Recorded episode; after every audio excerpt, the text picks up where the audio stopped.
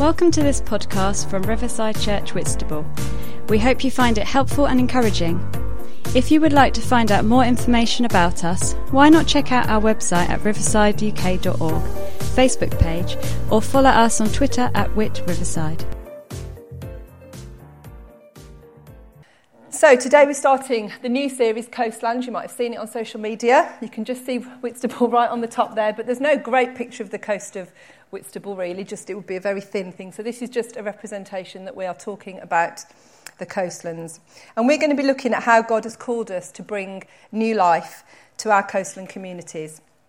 And over the next six weeks, we're going to be looking at how we are called to gather, scatter, serve, share, influence, and invite. And today, we're going to begin by looking at gather. One of the most amazing things about the gospel of Jesus is the community that it creates. And this gathered community is part of the um, great reversal that the kingdom of God brings. We've said before that sin is like a life turned in on itself, a life turned tending towards isolation and selfishness. And this is a pattern throughout the whole of the Bible narrative of humankind turning away from God, turning inward, looking at themselves. Jesus enters the story. God incarnate, which is God in human form, steps into the narrative to make things very different. And he died for us and is resurrected for us as the firstborn of the new creation so that we might have new life. And he welcomes us into this new story of grace. And when we realise that we can't fix ourselves and we, and we in turn receive this grace, and everything changes. The sin, the fear, the pride that drove us apart from God is now dealt with on the cross through the death and the resurrection of Jesus. And that restores us back into community with God and with other people. The gospel creates a unique community, a unique gathering called the church. And Jesus is the head of that church, as it says in Ephesians. And God placed all things under his feet and appointed him to be head over everything for the church, which is his body, the fullness of him who fills everything in every way.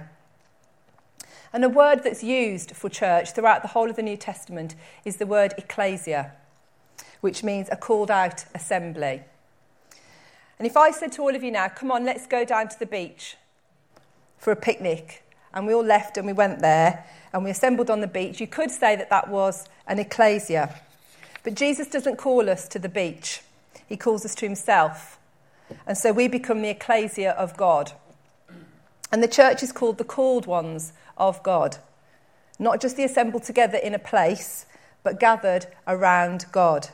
And in Titus chapter 2, verse 11 to 14, in the message puts it this way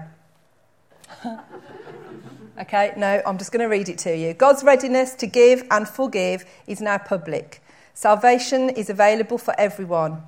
We're being shown how to turn our backs on a godless, indulgent life and how to take on a God filled, God honouring life. This new life is starting right now and is whetting our appetites for the glorious day when our great God and Saviour, Jesus Christ, appears. He offered himself as a sacrifice to free us from a dark, rebellious life into this good, pure life, making us a people that he can be proud of, energetic in goodness. So, the gathered community called the church is utterly unique. It's a radical community like no other. And why is it different from any other in society? It's not gathered around a great cause, although there obviously is a great cause. And it's not gathered just in a great building, although this is a great building. See, what we're gathered around is the person of Jesus. That has to be the centre. And this gathered community is so different because in it, everybody has been made equal. Regardless of our background, our social standing, our race, however well we've done in life, how we've achieved, how much mess we've got ourselves into. There is no ranking, and Jesus welcomes everybody equally. And Jesus told many parables about the great equalization. that takes place at the cross and then coming about coming into the kingdom of God. And he was so countercultural when he said these stories. He talked about an upside down kingdom that would have really offended people at the time. It was opposite to what people were thinking. He told scandalous stories of landowners who paid a generous day's wages to those who'd worked for him from dawn until dusk. And then he paid the same wages to those who came and just did a little bit of work at the end of the day. That story is in Matthew 20. He challenged his hearers by saying, Are you envious because I'm generous? And went on to say, The last will be first, and the first will be last. And these statements are hard enough for us to hear today, but they would have infuriated the Pharisees, who saw themselves, quite frankly, at the head of the queue into God's kingdom. They thought that who they were and what they'd done was giving them a head start to incense them even more when he told the chief priests and all the temple elders that those classed as the worst in society, like the prostitutes, the tax collectors, they were actually going to be at the head of the queue if they accepted Jesus.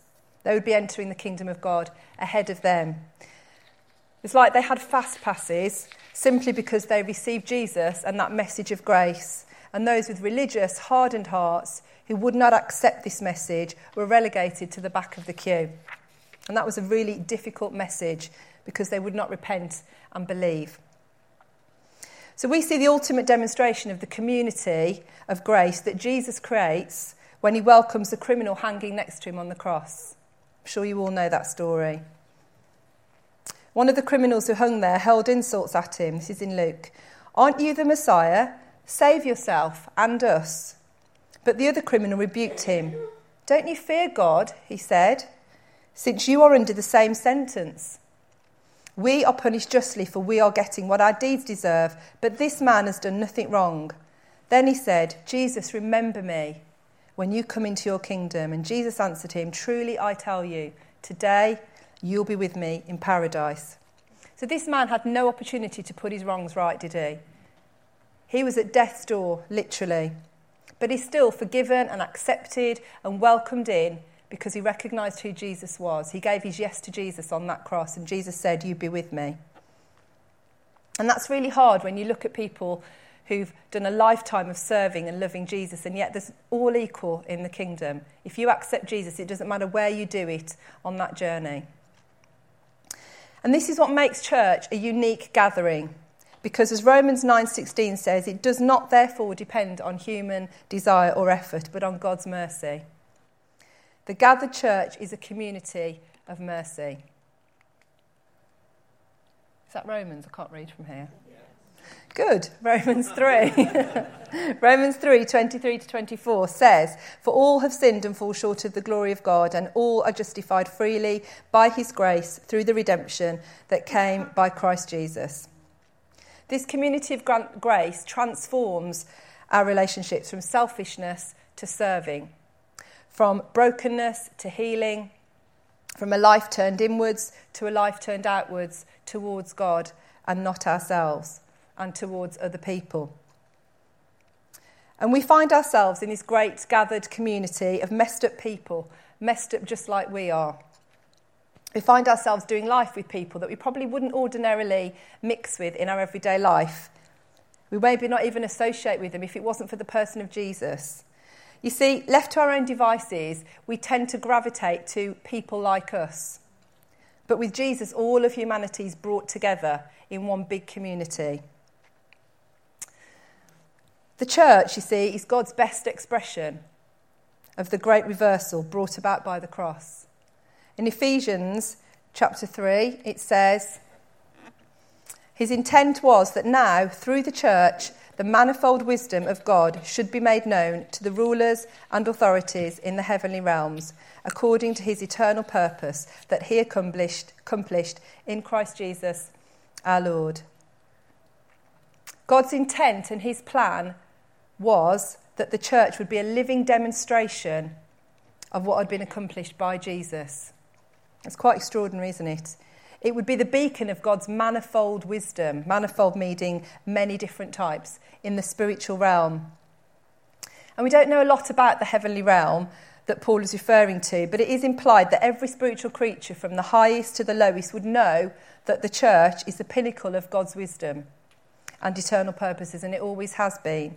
Nothing is ever going to supersede the church of Jesus Christ. It's a done deal and it's accomplished. So, next time you're lying in bed on a Sunday morning, you think, oh, shall I get up? or is that just me? Can I have a joke? Joke. Can I be bothered to go to church? Who, whoever does that, you don't have to put your hand up. You can answer to the Lord. Uh, I want to give you a bigger church of why we gather, because what church really is. So as we, as we gather, we show Christ's victory over sin and death to be real. As we gather, we stick a spiritual thumbs up to the angels.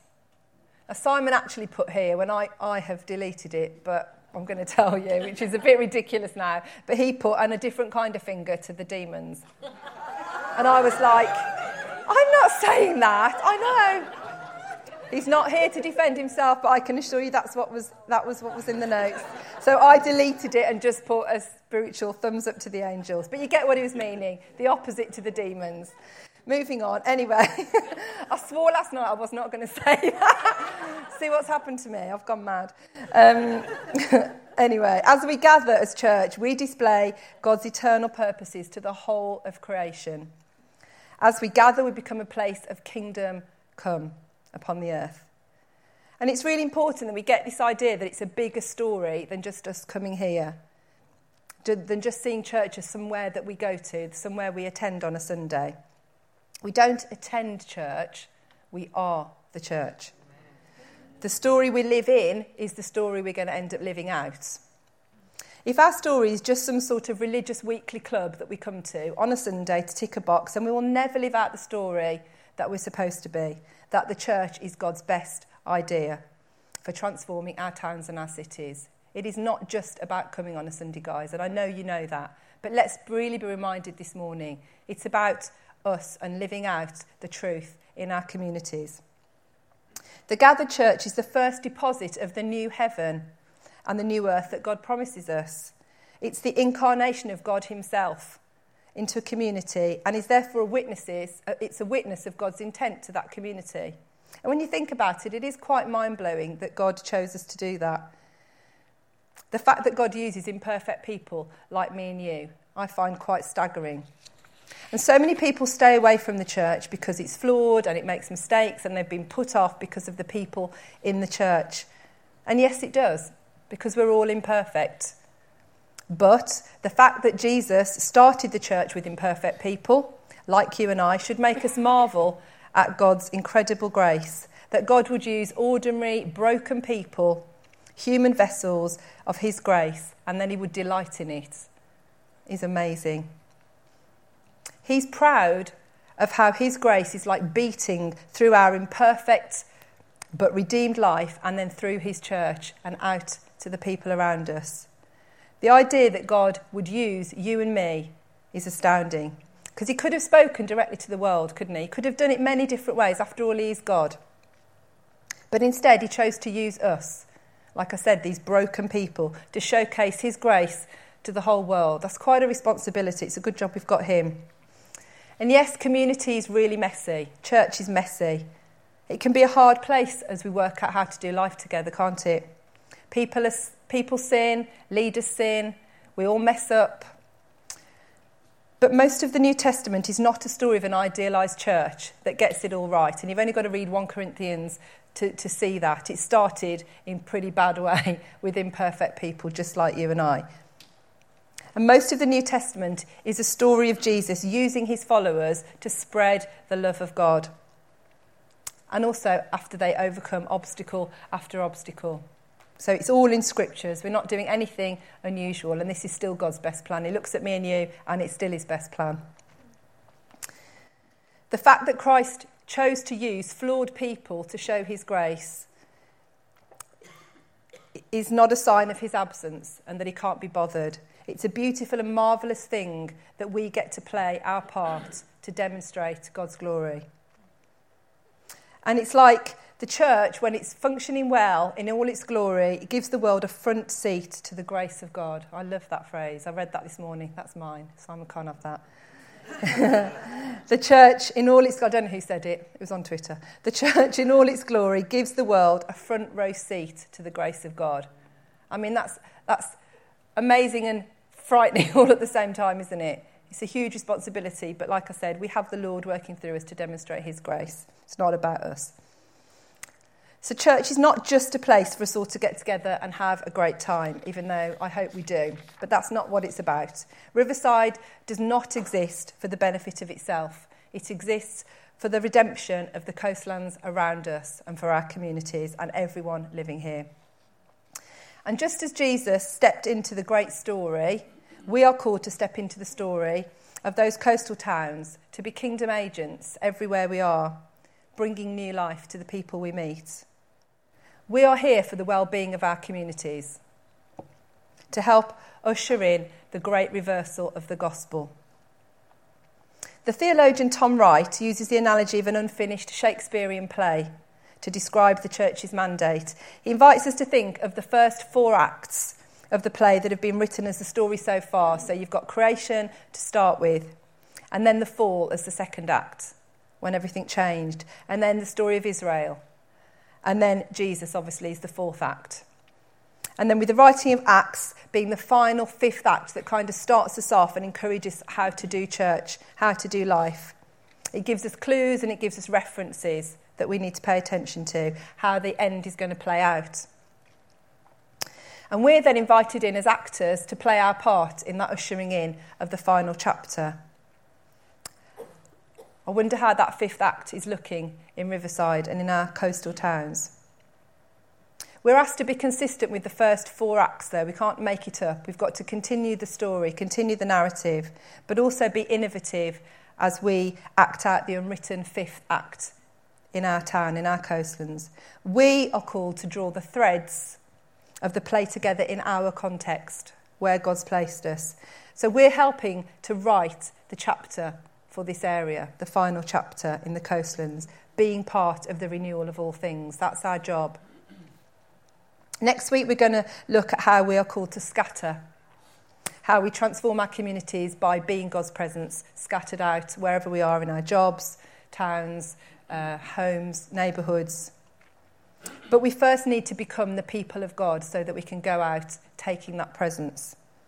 And it's the gathered church that helps us become this Larger gatherings like this and smaller gatherings in the week are all part of us learning how to do community well in our homes with our friends. Here, wherever we're meeting, that is the gathered church of Christ. And that's why the writer of the book of Hebrews was passionate about the people of God gathering together. Um, in Hebrews 10, it says, is that Hebrews? Yeah. Let us hold unswervingly to the hope we profess, for he who promised is faithful. And let us consider how we may spur one another on towards love and good deeds, not giving up meeting together, as some are in the habit of doing. That was already they were in the habit of giving up. Already. This isn't like written a few, you know, 30 years ago. This was quite soon after Jesus' death, and they were already in the habit of giving up meeting together, but encouraging one another, and all the more as you see the day approaching. So, this is so important for us to be a community of believers so it is wonderful that we get to do this together and we can build each other up and we can grow as followers of Jesus. But it's not the only purpose. Our purpose is to go out and rewrite that, write the fifth act so that we can show people the love of Jesus. Because God's DNA is formed in us when we meet together. That's why it's so important. We start to become like Jesus, and so we get his DNA, if you like, in us. We become the people of God. And then we carry that DNA out of this building into our homes and our streets and our jobs, our colleges, our universities, our places of work. Everywhere we go, we carry that DNA. That's why it is so important for us to not give up meeting together so we can be formed together. We've all been formed by the places we live in, but God says we are to undergo transformation to be able to bring transformation. In Romans 12, verse 2, it says, Do not conform to the pattern of this world but be transformed by the renewing of your mind. Then you'll be able to test and approve what God's will is his good, pleasing, and perfect will. We're not called to live under the pattern of the city or town He placed us in. We're called to be transformed into the people He wants us to be so that we can become part of God's plan to bring His renewal and His new life. We may have been formed by living in these towns, but now God wants to form us. The hope is, the hope He instills in us, we can then carry out into our communities. But I believe the gathered church is and should be effective. And it should be effective at revealing God to the communities that we live in and those who are seeking. In 1 Corinthians, Paul writes to the church in Corinth and encourages them to expect unbelievers or inquirers to be in their midst when they gather as a church. It's not, it shouldn't be unusual for us to have people who just come to church who have no faith whatsoever, who are just inquiring, and we need to expect that more and more and to be aware that we're not all in the room are Christians. And I'm hoping that not everyone in the room is a Christian because I want people to be on a journey and coming to church because they've been drawn by the Holy Spirit. That's our longing. He says if they encounter a worshipping people living and declaring the truths of God, they will fall down and worship God, exclaiming, God is really among you. Isn't that incredible? That's what we want to be a gathered church here, not just here, but when we are here, so that when people come in, we are so like Jesus that they say, God is really amongst you, and they want to believe. And that does happen, so be encouraged, it does happen in the worship, people are transformed and they cry and they know that there's a presence of God here that they can't find out there. So it happens when you talk to people, it happens when you demonstrate Jesus in the way you are. It does happen. So please be encouraged. You may not always hear those stories, but we do. There are many people who come into Riverside on a Sunday or whenever actually who don't know Jesus, but who do come and find him because of all of you, because of what you carry sometimes we get caught up on the question, don't we? Is this, well, is church for us or is it for the unbelievers? And I think it's for both. And the Corinthian passage tells us it's for both. But if our gathered times are centred around Jesus and his presence and the gospel, they can be very effective in the building up of believers and the gathering of non believers. It can do both, and there's no reason why it can't. But our gathering should be attractional to the world in that we welcome everybody in everything that we do, and we do it to a high standard so that anyone who visits us can find our times together accessible and welcoming and understandable too. And this is why Paul says again to the church in Corinth so if the whole church comes together and everyone speaks in tongues, and inquirers or unbelievers come in, will they not say that you are out of your mind? And Simon actually had an experience of that when he was on a journey of faith. He went to a church, and all of a sudden, everyone spoke in tongues out loud. And he was like, What? And I was like, believe this is happening. Because it, it wasn't normal, but for some reason at that moment everyone did. But that really put him off and made him think that everybody was mad, quite frankly. I had to deconstruct that in him. And it's really helpful that Paul goes on to say, I thank God that I speak in tongues more than all of you. But in the church, I would rather speak five intelligible words to instruct others than 10,000 words in a tongue. See, he was saying it's really important that what we do doesn't put off those who have no experience of Jesus whatsoever. And we need to be mindful of that. Of course, we want the Holy Spirit to rule and reign, and He can do whatever He likes. But we don't want to put obstacles in anybody's way so that they go out of here not experiencing Jesus, but thinking we're all a load of mad people. They may do that as well, but you know, we don't want to encourage it if we can help it. So, Paul is saying, don't ever think that the gathered church is just for the believers. Always expect the unbelievers in your midst. And as we share the gospel in our gatherings and as we live out the gospel for those who come, then we can expect lives to be transformed. I think that's just part of what we should be doing. I hope that today has encouraged everyone to see that the gathered church is a wonderful thing and to, to look at it maybe a bit differently, not just as a, a thing we come to, but a beautiful demonstration of God's grace in action. And the fact that He has chosen us to do that is an amazing miracle. And that we need to really take hold of that and say yes to God and say, I'd have no idea why you've chosen all of us to demonstrate your grace to the world, to our community, to our coastland. But He did, and that's His plan. It's His plan throughout the entire world that people will demonstrate demonstrate His grace. We will be Jesus incarnate. We will be the hands and feet of Jesus in our world. A huge responsibility, but a huge honour. But it's something that we need to take seriously when we're thinking about what this gathered church is. Because remember what I said church is a unique community, hopefully hallmarked by grace, where everybody is welcomed by Jesus. And that's not what the world does, is it? We should be offering something that the world is not offering. There's not many places anymore where everybody's equal. And we have to fight for that in here too, because we're judgmental as people, you know, we're sinful as people, but there aren't many clubs or communities out there where everybody is equal. And we have to fight for that in here, that that is what Jesus said. Everyone comes to him on a completely equal footing. And it doesn't matter who you are in this world or what you've got or where you've come from, we're all equal. And that is the beauty of God's community and his church.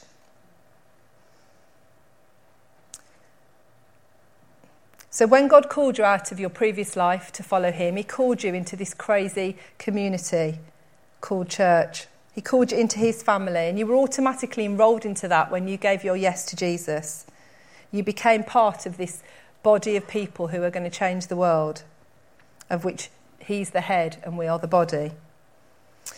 When we were at NLC, we watched a video that had been made. That, sorry, that's the National Leaders Conference in January called um, I See a Cloud, and it was really phenomenal. And I want to play it now just to inspire you to see throughout history what has happened when communities get gripped by Jesus, gripped by the presence of God, and how that has changed communities. So it's so important that we just remember that as gathered church, we have a massive part to play in transforming these coastlands. It's not just about here on a Sunday or wherever we meet. It's about who are we becoming? How are we demonstrating the grace of Jesus and everything that he did? How are we demonstrating that to everybody that we come in contact throughout the week? As soon as we walk out the door, or if we're in here in the week, how are we demonstrating the gospel? Because we're in a unique community the gathered church of God with a beautiful responsibility to be Jesus. So, yeah, I hope you enjoy the video. Can we drop the lights? Is the sound up? Are we ready to go?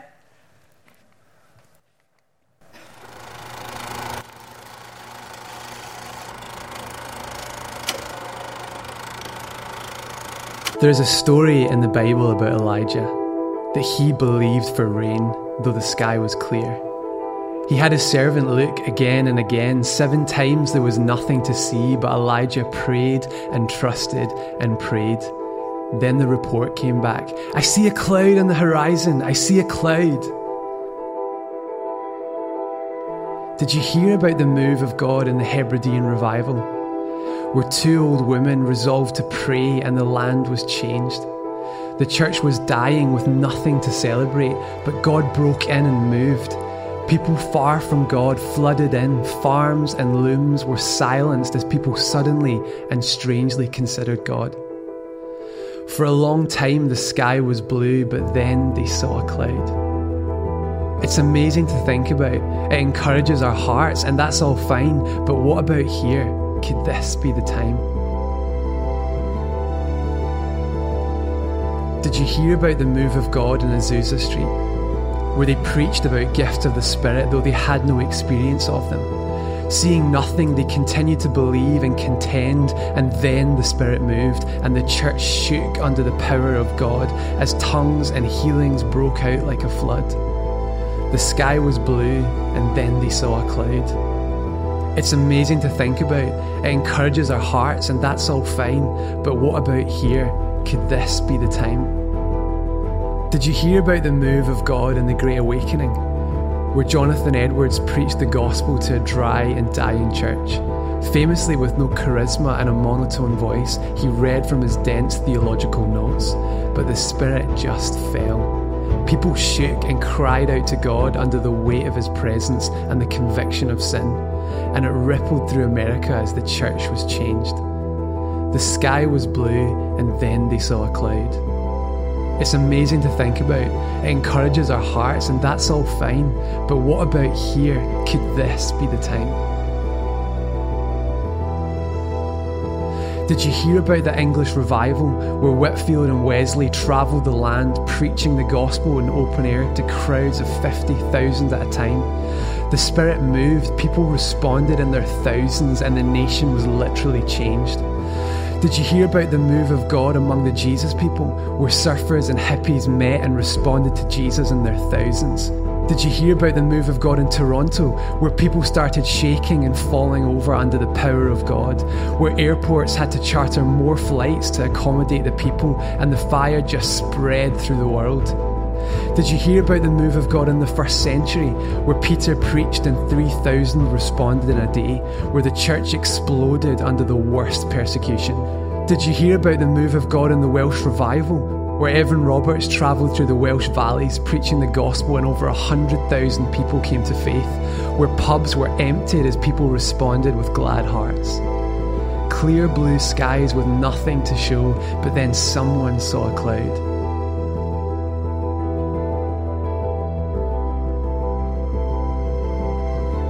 It's amazing to think about. It encourages our hearts, and that's all fine. But what about here? Could this be the time? God, our hearts are hungry. Our need is great. We've gathered together to call on your name. We feel the poverty of our attempts to build. Nothing means anything unless it is filled with your presence, with your power. Oh God, let this be the hour. Because unless you build the house, we toil in vain. And so we cry out again and again, Oh God, how we long for rain. We're desperate for you.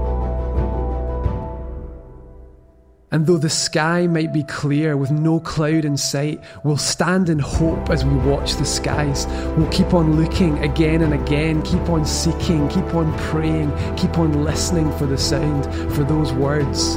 I see a cloud. Come like a flood.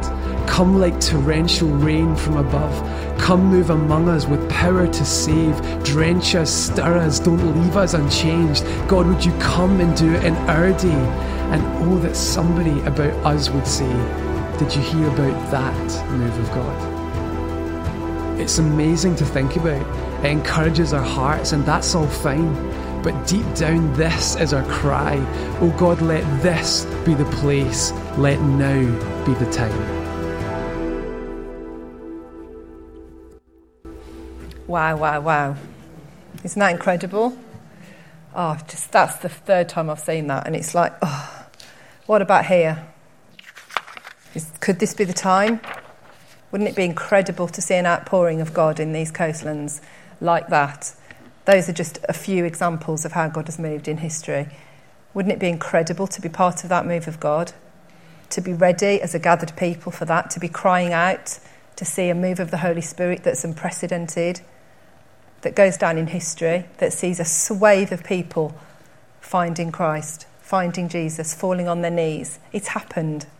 It's not something that we haven't seen or heard about. We might have seen it, but we've seen it on there. It has happened. And I believe it's going to happen again and that we are part of that story. Let's stand together. Thanks for listening.